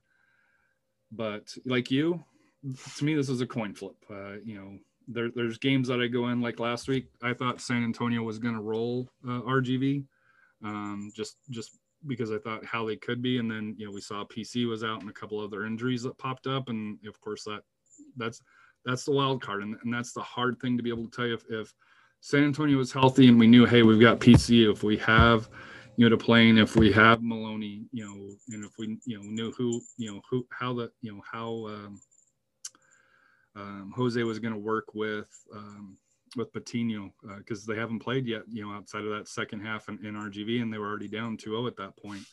Um, and even still, they ended up getting a goal, but to me, it'll be interesting to kind of see which San Antonio team steps up. Um, you know, especially against the, you know, it might, you know, as we discussed, a mirror image against each other on, on how they like to play. And it's a East versus West, which, you know, as a USL fan, you have to be excited about because uh, prior to this year, we didn't get to see that. So I- I'm excited and uh, look forward to uh, listening to your recap uh, early next week. Uh, you know, hopefully for you, it's, it's, uh, it's not a good recap. no offense. so, um, but no, it's always it's a, always a pleasure talking with you, Kaylor. Man, also, I'm really, if you're not listening or if you're not watching this on YouTube, A, you should be f- sub to the YouTube, whoever's listening to this. But uh, Harry has his cat in the room with him. and I've been hearing him, uh, he or she meowing, Mr. Snuggles. Mr. Snuggles meowing. And this whole time, I thought it was our cat in the living room. and I was like, what is he doing in the living room? Like, no one else is home. Like, what's going on? So Well, I I had just, him locked out, and he's like, "Let me in, let me in," because he. I have a chair right here. He's basically, you know, he's like my co-podcaster. He'll sit there, and then every once in a while, he want to be cat, you know, or be petted, and and you know, he's been in the video a couple of times uh, for that here. So, but yeah, Mr. Snuggles uh, keeps me out of trouble. I, I'm glad we got a cameo by Mr. Snuggles. I'm a big fan of that. It's my parents have a cat that was named by my brother and sister when they were very, very young. And they named him Mr. Kitty. So like I totally I'm totally with the name, man. I'm totally on board with it. I mean, I don't think I don't think this podcast can get any better. We had a cameo from a cat. We talked about all things Legion and San Antonio, and we even got a little early preview to this week in the Central because Atlanta United 2 decided that this is the week that they were going to destroy Tulsa for whatever reason. So, Yeah, what other big ones you guys got this week? Uh, and Sporting Kansas City. I think you would expect Indy to be able to pull that out. I mean, especially against whatever happened against Colorado Springs, which they're a fine team, but they're not 4 0 winning kind of team. I know they got an early red, but most of those goals came before that anyway. That was hard. That was a hard watch. Um, San Diego Loyal, I'm excited to see how Louisville City does against San Diego. Let's, you know, especially since they're trav or they're they're playing Louisville City at home. So, or Louisville City is playing at home. Um, and we kind of get another match, which is going to be Atlanta United 2. This is the first time that we're having a team feature twice. And it's against going to it's going to be against yep against Memphis uh, 901. So You could have Atlanta United two leading your division.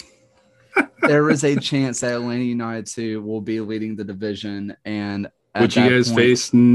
Well, you guys have the double header next week too, right? You get Oklahoma City and Atlanta United two. So Yep.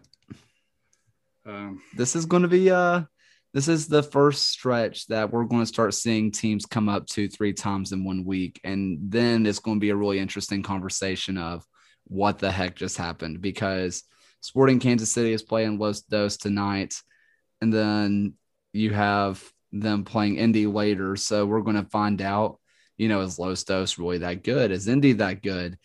Can atlanta united 2 beat Memphis not a one five nil, or is this going to be one of those times that a two team shows up, just you know, drops it on some team and then just cowers away into a hole because the sa- the senior team looked at it and said, "Hey, I want some of that," and just pluck up some team or pluck up some players, which happens.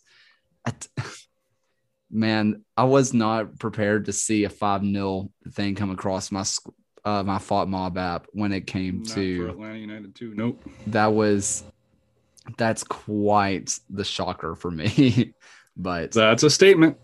yeah so hey you're getting an early this week in this this is the first time i've had someone join me for this week in the central on uh it wasn't supposed to be but here we are No, I, I that's the reason why I do the United Soccer uh, FC show is is because this SA Soccer Roundtable is mainly San Antonio SAFC. Uh, we got SA Athenians in the uh, UWS. You know, especially high school season. Rafa, you know, is, is really into that. So we, you know, we go deep in, into the um, high schools uh, here in San Antonio and, and even South Texas.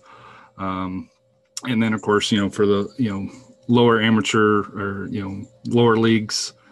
Um, we used to do quite a bit of UPSL, but UPSL kind of fell apart here. Um, oh you hate to hear that Trying to, it's you know just lower league soccer. You know, it's it's drama. So yeah just it's, it is what it is. I've come to accept that it's hard to, you know, when you, in my opinion, when you don't have a federation that kind of manages things and is real top heavy, I'll just say, and lets the lower leagues do what they want. It's a wild west, and yeah i mean but that's a whole different podcast. that's a whole nother podcast Well, Harry, man, I really can't thank you enough. And if anybody wants to continue listening to you, I mean, they absolutely should because I love a reading your takes on Twitter.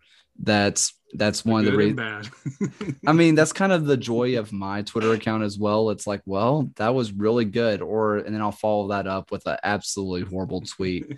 Which, if you want to follow Harry, it's uh, Ramin Cole. R- A M I N. R-A-M-I-N-C-O-L, right? At Ramin Call, yes.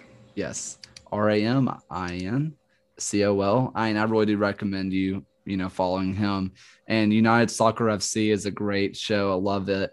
And then then SA Soccer Roundtable, which is just a fun listen. I mean, it's three guys chilling, talking about the game before and talking about all things San Antonio, which I definitely listened to a little bit of it to prepare myself for this. And I feel like it helped out a lot. And it was it's really always interesting hearing perspectives from other fan bases because it's like, well, I think I know this about this team, and then I'll listen to them, and they're like, yeah, what you're saying is completely wrong. I have no idea where you got that idea from. so it's nice hearing another team's perspective. Well, that's, you know, if you follow me, I've probably, I listen to a lot of podcasts, I'll just say. Um, you know, you know, I'll usually put them on in the background while, I, while I'm at work and, and, you know, of course, if something piques my interest, I'll rewind it and listen closely. But it, it's it's good background, and, and you know, to me, it's sports radio. Um, Yeah. but to me you can you can pick up so much listening to podcasts you know like yours you know hammering down or you know you know just so many of the others out there that put out because let's be honest you know me you know at, at this level we're not doing it to make money um, No. and i know somebody posted on there well are you trying to make money i was like no it's because you know you've got an hour two hours three hours a week that you know you put into it it's a it's a passion and you know, obviously I'm nearing 50, so obviously I'm not going to be turning into the next, you know, major sportscaster or anything like that. So, you know, it's it's it's just a fun way to kind of, you know, for me to give back to the game. And, you know, I never, you know, I played what one kid is one one year as a kid, so you know, my soccer playing isn't really anything, and I only got into it when the Scorpions came around, so about 10 years ago, and uh, you know, it's you know, it's, I've switched it from you know probably substituted you know baseball for you know for soccer now at this point and you know where you know soccer and the nfl are probably my two two top passions when it comes to sports so how it is for me in football. I mean, soccer and football have completely switched. I'm I will watch baseball and soccer all day long, and then I'll see like I'll go to Alabama football games because well I do marching band and you know it's a fun experience in person, but you know I'll see the game come on TV and I'm like that's cool. I mean that well, that's you're fine. watching professional ball with uh, alabama so Yeah, it's, I mean they don't get paid. quote unquote air quotes because i can tell well i i i think if you go to any major university uh at that level you know there's a scholarship and and you know i have a feeling if the ncaa wanted to look closely enough they would find stuff at every single pro even here in san antonio at utsa uab you could find stuff where Yeah. where people are getting extra advantages uh, and we'll just leave it at that here. But to me i think they should be play you know paid uh, just you know because if you're paying coach multi-million dollars a year you know you know why can't the players get a portion of the pie you know if if the money's that big? But I mean, we Legion has a guy, Jaden Servania, who is a, a Puerto Rican national at only 19, 20. No, he's younger than that. Uh, he's 18 or 19, but he is a he is a guy from Birmingham, um, and he is playing for the Puerto Rican national team, and he foregoed uh, his college scholarship to be a professional player for Legion, which oh nice a lot of fans were like, What are you doing? Like, you need to take the scholarship. And then other fans were like, I don't know, man. He's getting paid now. well the key on this and this is why i think usl has a little bit of advantage compared to mls and we've had one player to do it and, and possibly another if jose uh, gallegos uh, does it um, if you get paid you know you get paid you know if you sign your professional contract the goal is to go over to Europe, and and obviously you're not talking about you know the big teams like we had. Ethan Bryant went over to a team I want to say in Belgium, uh, you know, for that here, and it was a second or third division team. But he, he was making just short of three digits, uh, or pardon me, six digits, just short short of that on, on a two or three year contract over there. Um, which, you know, for people don't know, even MLS players that are on fringe, uh, that, that, that fringe level aren't getting close to three digits. You know, they're probably closer to 60, 70,000 for uh, MLS. And I think Yeah. USL's, USL's, it's so, there's such a wide spectrum, you know, uh, you know, on, on the pay scale. And I'm hoping that the US, uh, USL Players Association and, and USL headquarters finally get that deal across the lines because it was supposed to be across the line at the start of the season. We're now, what, four weeks in and Yeah. no, nobody said anything. I mean, I think But- someone like Jaden Servania, him foregoing his college to get paid is smart, especially since you know his brother uh Bra- Braden. I always want, or is it Brandon? I think it's Brandon actually. His brother Brandon is been called up for the U.S. men's national team. He's always been on that list of players who's going to make it. He's a FC Dallas guy who's he's playing in the top flight of Belgium right now. And if you look at Brandon and you look at Jaden, Jaden's easily the better player already. So you see a guy like that where he has the potential to go play top flight and maybe not in one of the big mm-hmm. five teams in or big five leagues like, you know, Ligue 1 or, or what are you, what is she, what is Mr. Snuggles doing? the, like the, the condensation. But a guy like uh, Jaden Servania could absolutely make it somewhere like Belgium or go to another league like that, which you know it'd be it'd be nice to see, and I think that's really the future because you see, I mean, heck, Orange County is sending their guys over to Rangers, I've never played. they never played, but they're getting the opportunity to be seen opportunities. they're getting the opportunity to be seen, which is all that matters in the world of soccer because once you're seen, you're known. Yep. And that's and all that's that why matters. That's why to me Jose Gallegos having that two week trial over at Bayern Munich and Barcelona and do I think he gets signs by those clubs? No. But do I think he gets the opportunity to go over to Europe? Yes. And to me that's the for San Antonio off the pitch. excuse me. That's the big question is is what happens with Jose because he's fringe MLS you know, or not MLS, U.S. men's national team talent as far as uh, you know at the U20 range um, at this point. If you're if you're San Antonio FC and if you have the opportunity to sell them, you have to do it, even though it may it may sting this year because they had what Christian Parano last year, um, and I think part of it was pandemic related. They didn't sell him, so he walked on a free and. Uh, rumored reports is they did have offers from MLS to be able to sell them, but I think for Parano, I don't think he ever wanted to get st- stuck into the MLS system because it's It's hard to get out. just hard to get out.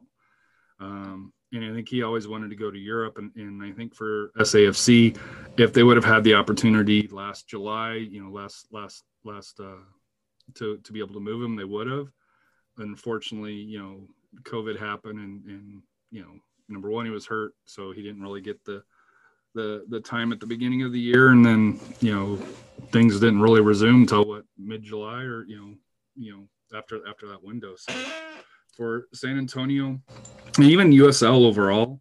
Um, Jose, it'll be interesting to kind of follow with what happens with Jose Gallegos in the next what month or so. Uh, you figure because uh, I think what England starts oh, their window opens what July first. July 1st. Yeah, so it'll be interesting to kind of see where where Jose goes because as a SAFC fan, it's one of those. It's awesome to be able to say, "Hey, we've got that type of a talent," but then it's going to be it'll be awesome to say, "Hey, he was sold to Team X over in Europe," but then you're like, "Oh, that leaves a hole in the line." Yeah. So That's how a lot of Legion fans feel with a guy like uh, Bruno Lapa, right? So Bruno Lapa, if you know, if you're a San Antonio fan still listening, you know, this far in, hey, shout out to you if you're still listening. you know, this kind of happened on our other podcast is that Harry and I just kept talking because it's just a fun conversation. I don't know if other people are enjoying it as much as I am, but I'm having a great time. So we're just going to keep it rolling because this is my podcast, dang it, and I get to do what I want. Um, but um, Bruno Lapa, he is easily, easily starter MLS talent. Mm-hmm. He is playing so far above his he's playing so far above his pay grade right now. I mean USL is just it's not good enough for him and that's just the truth. But no team wanted to draft him and no team and out of him out of Wake Forest and no team wants to pick him up at MLS. He's short, right? I think you mentioned he's the one that's no, that's he's not short for MLS. He's oh, Brazilian. Oh, green card. It's oh yeah, that's right. He's Brazilian, and no team wants to deal with that. No team wants to lose a a guy who, while Bruno does what he does very well, and he could easily be a starter in the MLS you can also find other American starters that do what Bruno does. And that sucks for a guy like Bruno. And so we're very happy that we signed him onto a multi year deal mm-hmm. because that means if a team out of Europe wants to, or maybe even if a team from Brazil wants to bring him back home to Brazil, you know, whoever wants to sign him, they're going to have to pay for him, which at that point, Legion's just going to be making money off him, which the last thing I want is Bruno to be gone. I love that guy to death. He was one of my first ever interviews on here, and he is easily one of the nicest humans on the planet. And he gives 100% all the time. I love the man to death. Wherever he goes, I will follow. But also, it if a team wants to come in and, like you said, pay for a guy like that, especially in the USL, you have to take it. Money is not abundant around here. It's just the mm. truth. So if a team's willing to come in and give you a transfer fee, like uh, Miami FC did for Bolu Akinyode, I mean, they gave us 15K for Bolu Akinyode. And which there's not many times a transfer fee gets reported out of USL. Right. And but which means if a team's willing to pay, you kind of have to take it. So and that's why San Antonio is catching grief for Parano's, and and I've heard on both sides whether it was real or not real, um, you know, but for San Antonio, supposedly because they got the offer and they didn't take it, it kind of looks a little bit bad, um, you know, on USL because you know in, in San Antonio in general, because if if what was rumored you know, because it was close to a six digit, you know, six digit deal, you know, 90 to 100,000, you know, depending on how things broke, is what the rumor was. That kind of sets that market, you know, for quality players to go from USL to mm-hmm. um, MLS, where right now I think there's still, you know, what 25, 30, 40,000 along those lines here. But if, if somebody can break that ceiling, and, you know, we're seeing with, what uh Robinho, I think is what it is in, in Salt Lake City. You know, he's the guy that had the bike uh two weeks ago. What a um, beauty. played with Loyal last year. Ruben Robinho, I think is what it is. Rubio. Um, that you know, I don't know if, if you haven't checked out, you know, check out the uh, bike. I think it was two weeks ago that that he did. It was it's probably a goal of the year candidate for MLS already. So yeah.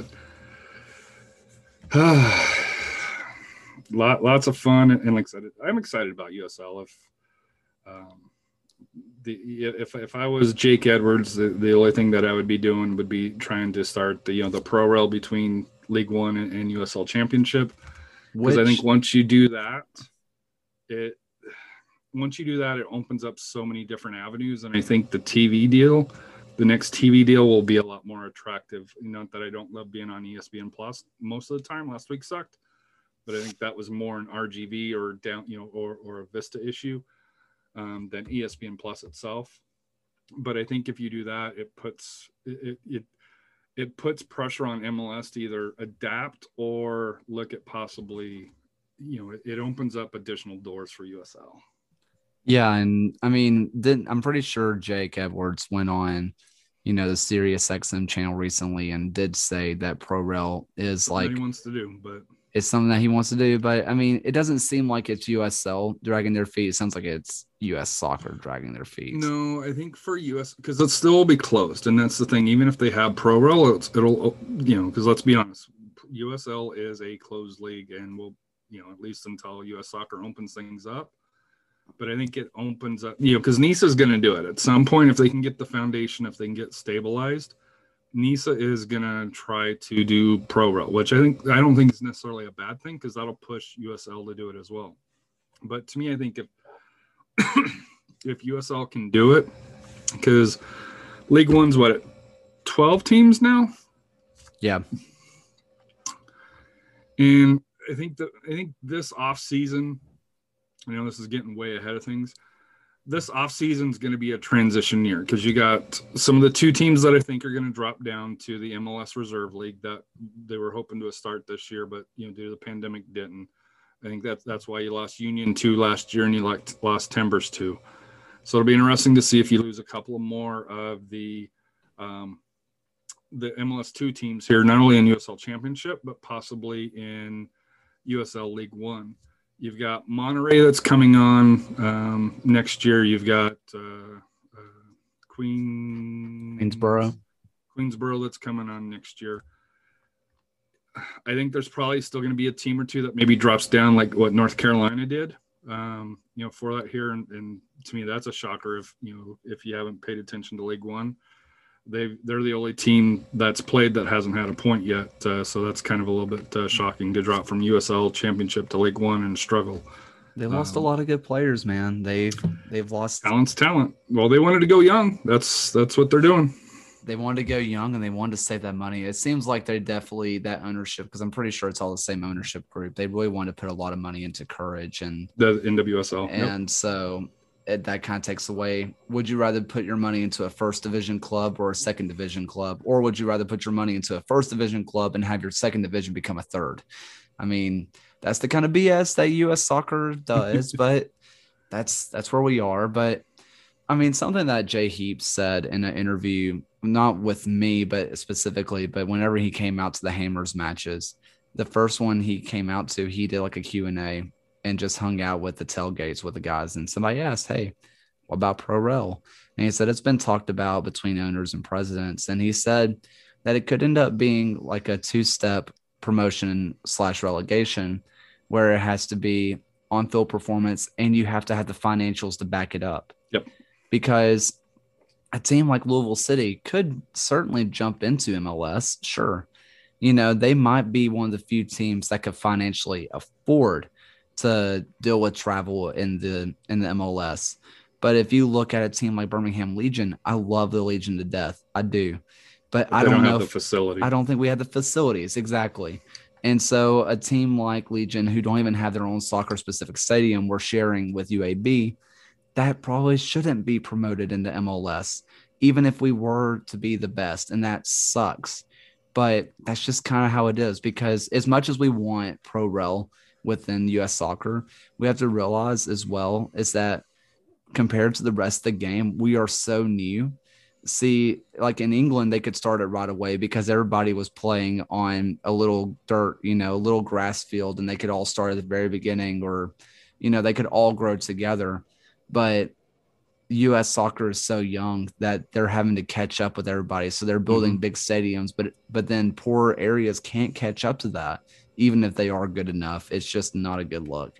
It's kind of like um, Wycombe Wanderers. You know, that if you saw their pitch in the U.S. or in the EFL Championship, mm-hmm. and then they go to somewhere like St Andrews, where you know it's one of the most, it's one of the best grounds in all of England, and then you go to Wycombe Wanderers, who have a capacity of maybe five thousand. Maybe. Well, I follow Accrington Stanley. They're they're the team that I follow over in Europe, and they're in League One, and that's probably as high as I can see them going, just right. for the fact their stadium's five thousand ish. Yeah, and that's not standing. You know, I think Birmingham. I think uh, um, BBVA Field is probably bigger than this, and I know Toyota Field is. Um, you know, just how it is, but that's where their their their cap is now. could they possibly move up to um, you know uh, you know EFL championship? I think they could, but I don't think the facilities, you know, I question whether their facilities. it would be the smallest facilities is. They're already one of the smallest facilities in in League One. So exactly, like South Georgia Tormenta, you know, right now, and I know they're building a stadium, so this is probably a little bit unfair, but to me, for them to go from U- USL League One to even USL Championship, probably a little bit of a stretch, but I think we're we're still close where you can where you could do it. You know, you know where, you know, especially if you look at some of the places where the two teams play. Yeah. You know, it, it, it's something you know that you, that that you could do, and and I know the infrastructure that's being built in USL is very huge right now. Um, and, and like I said here, you know, Phoenix going from what 6,100 to almost 10,000 at, at their pop up stadium um, is huge. And, and I know what Providence is coming, uh, what next couple of years, 2022, yep. uh, I think is, is the anticipated date for them. But Monterey, I think, is going to, you know, be a little bit on the smaller. Um, the Root Stadium, I haven't seen a whole lot, but if it's what they played in in in in, in, uh, in Nisa, you know that you know that's that's almost like Taft Stadium there, you know, with with the energy. So, and I know energy's got a stadium coming, but to I mean, me, yeah, that's that's the biggest thing for for USL is to get the infrastructure. But I think you could implement between League One and, and USL Championship because the minimum st- the minimum standards is that five thousand stadium, and I think most teams probably average thirty. You know, to me, to me, if you had a stadium that was between five to eight thousand, is probably perfect for the level where we're at right now um, you know, for most fan bases, because you know San Antonio FC averages probably between six to seven thousand on, on a realistic uh, uh, basis on, on, number, you know, instead of just, you know the the numbers that they kind of inflate. I think on average they probably average six thousand on a normal year, uh, six to sixty five hundred. Um, of course, they inflate it, you know, if you know, you know, like most people do. But I just think if the longer that USL waits, the harder that's going to do because the gap's going to get bigger. Um, you know, USL's League One's growing, but so is USL Championship, and the stadiums that are coming in now are much nicer than you know are much nicer than what came in five years ago, three years ago. Um, For sure. And you mentioned Tormenta, and it's funny because we played them in the PDL when we were still the Hammers, and they were still Tormenta and they had a following. I mean, they brought over 100 people to an away day to Birmingham, and that's just a dedicated following happening in Tormenta. So I really hope they end up in a championship. the opposite of the Red Wolves. I there's been there's a lot of people within Birmingham circles that absolutely hate Chattanooga FC or SC Chattanooga, whichever one is, whichever one's not the Red Wolves. Um, they absolutely hate that team and absolutely hate their fans. So it's it's been a very interesting rivalry, and it's so funny because people are like, uh, Red Wolves don't have fans, but some people within certain people within Birmingham circles are like, okay, well that's fine. They still pay their players, so um, you know, people people like to take those pop shots, which. I don't know why the people with certain people within Birmingham have really taken disdain towards Chattanooga. It seemed very random to me. Well, no, the backstory on that is so USL and Chattanooga FC had discussions. The Chattanooga ownership was split um, on it, and one of the GMs, or I forget his exact role, basically split from them and decided, "Hey, I'm going to go with the USL," and at the time they were thought that USL was going to take the field, uh, uh, what Finley Stadium, I think it's what it's called. You know, they were they were basically going to outbid the ownership and just basically replace them.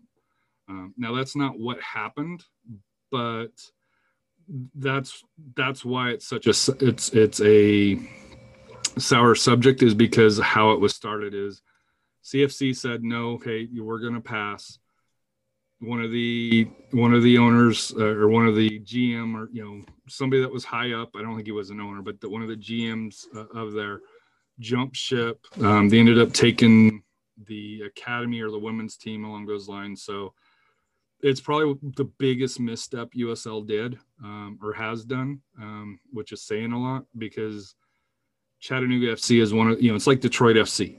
You're not going to go into there unless you know you're hopefully you're not going to go in there unless you have you know your shit together. And let's be honest, USL, um, you know, it's a owner from Utah, so it's not even a local owner. They play on the suburbs. Uh, now they are building a nice facility. Uh, don't get me wrong, but for the U.S. Soccer Wars, Chattanooga is not exactly the hotbed where you think is going to support yeah. two two teams. And it's not saying that they can't. You know, I, I think in time they will. It's also two uh, different crowds they're going yeah, to. Oh, it's way different. So this is kind of the last thing before you know, kind of in the podcast. But we kind of talked about it a lot throughout the night but I just read this update. I just got sent this text. Um, apparently, what happened with Loudoun. Um, oh, and their excuse is, "Wow, this one is a this one's an all timer for me." Oh. Um, their their reasoning is saying, "Hey, we don't have racists at the club. There are no racists in the SG, but if there were racists." Here is their ex- explanation of why they were being racist, aka doing monkey chants. Apparently, a certain player, uh, Lacavia, um, went over to the supporter section and gave them the bird. That was their excuse for doing monkey chants at a, yeah. What a I it's not funny. Racism is not funny, but this is that is the funniest thing the funniest excuse I've ever heard. Well, he gave us the bird, so I had to be racist. I mean, come on. It, it makes sense. I mean, geez, Louise, that's rough. yeah, that's not going to go over well. I I don't know where to keep going from that one. Harry, man, you were awesome. This has been an awesome conversation. Got to get you on again sometime soon, man. Hey, we will. We'll definitely talk uh, again here uh, Well, thank you so much for hopping on, taking up a lot of your time. I really appreciate it, man. And hey, follow him on Twitter. Go listen to all his podcasts that he's involved with. Harry's a great guy, great dude, great content. Thanks for hopping on, man. Thank you, sir.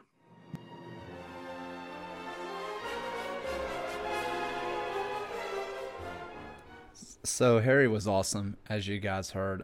Just a lot of great conversation and a lot of conversation that really need to happen. And if you've made this far, I really do appreciate it. I'm not going to waste any more of your time, but hey, I mean, it takes. this was a long episode, and I think you guys are really going to enjoy it. If you made this far, I'm sure you did. But hey, share it with people. I mean, I really do love seeing it when you guys share my stuff around. It really does warm my heart. So hey, find a friend who's a Legion fan or maybe a San Antonio fan, and hey, share this around, baby. Let's do this thing. Let's grow this thing. Let's make this podcast as big as it can be. I mean, I'm, I'm already really happy with where it is. But hey, let's grow this thing even bigger. But thank you guys so much again for listening. Until next time, guys, keep hammering on.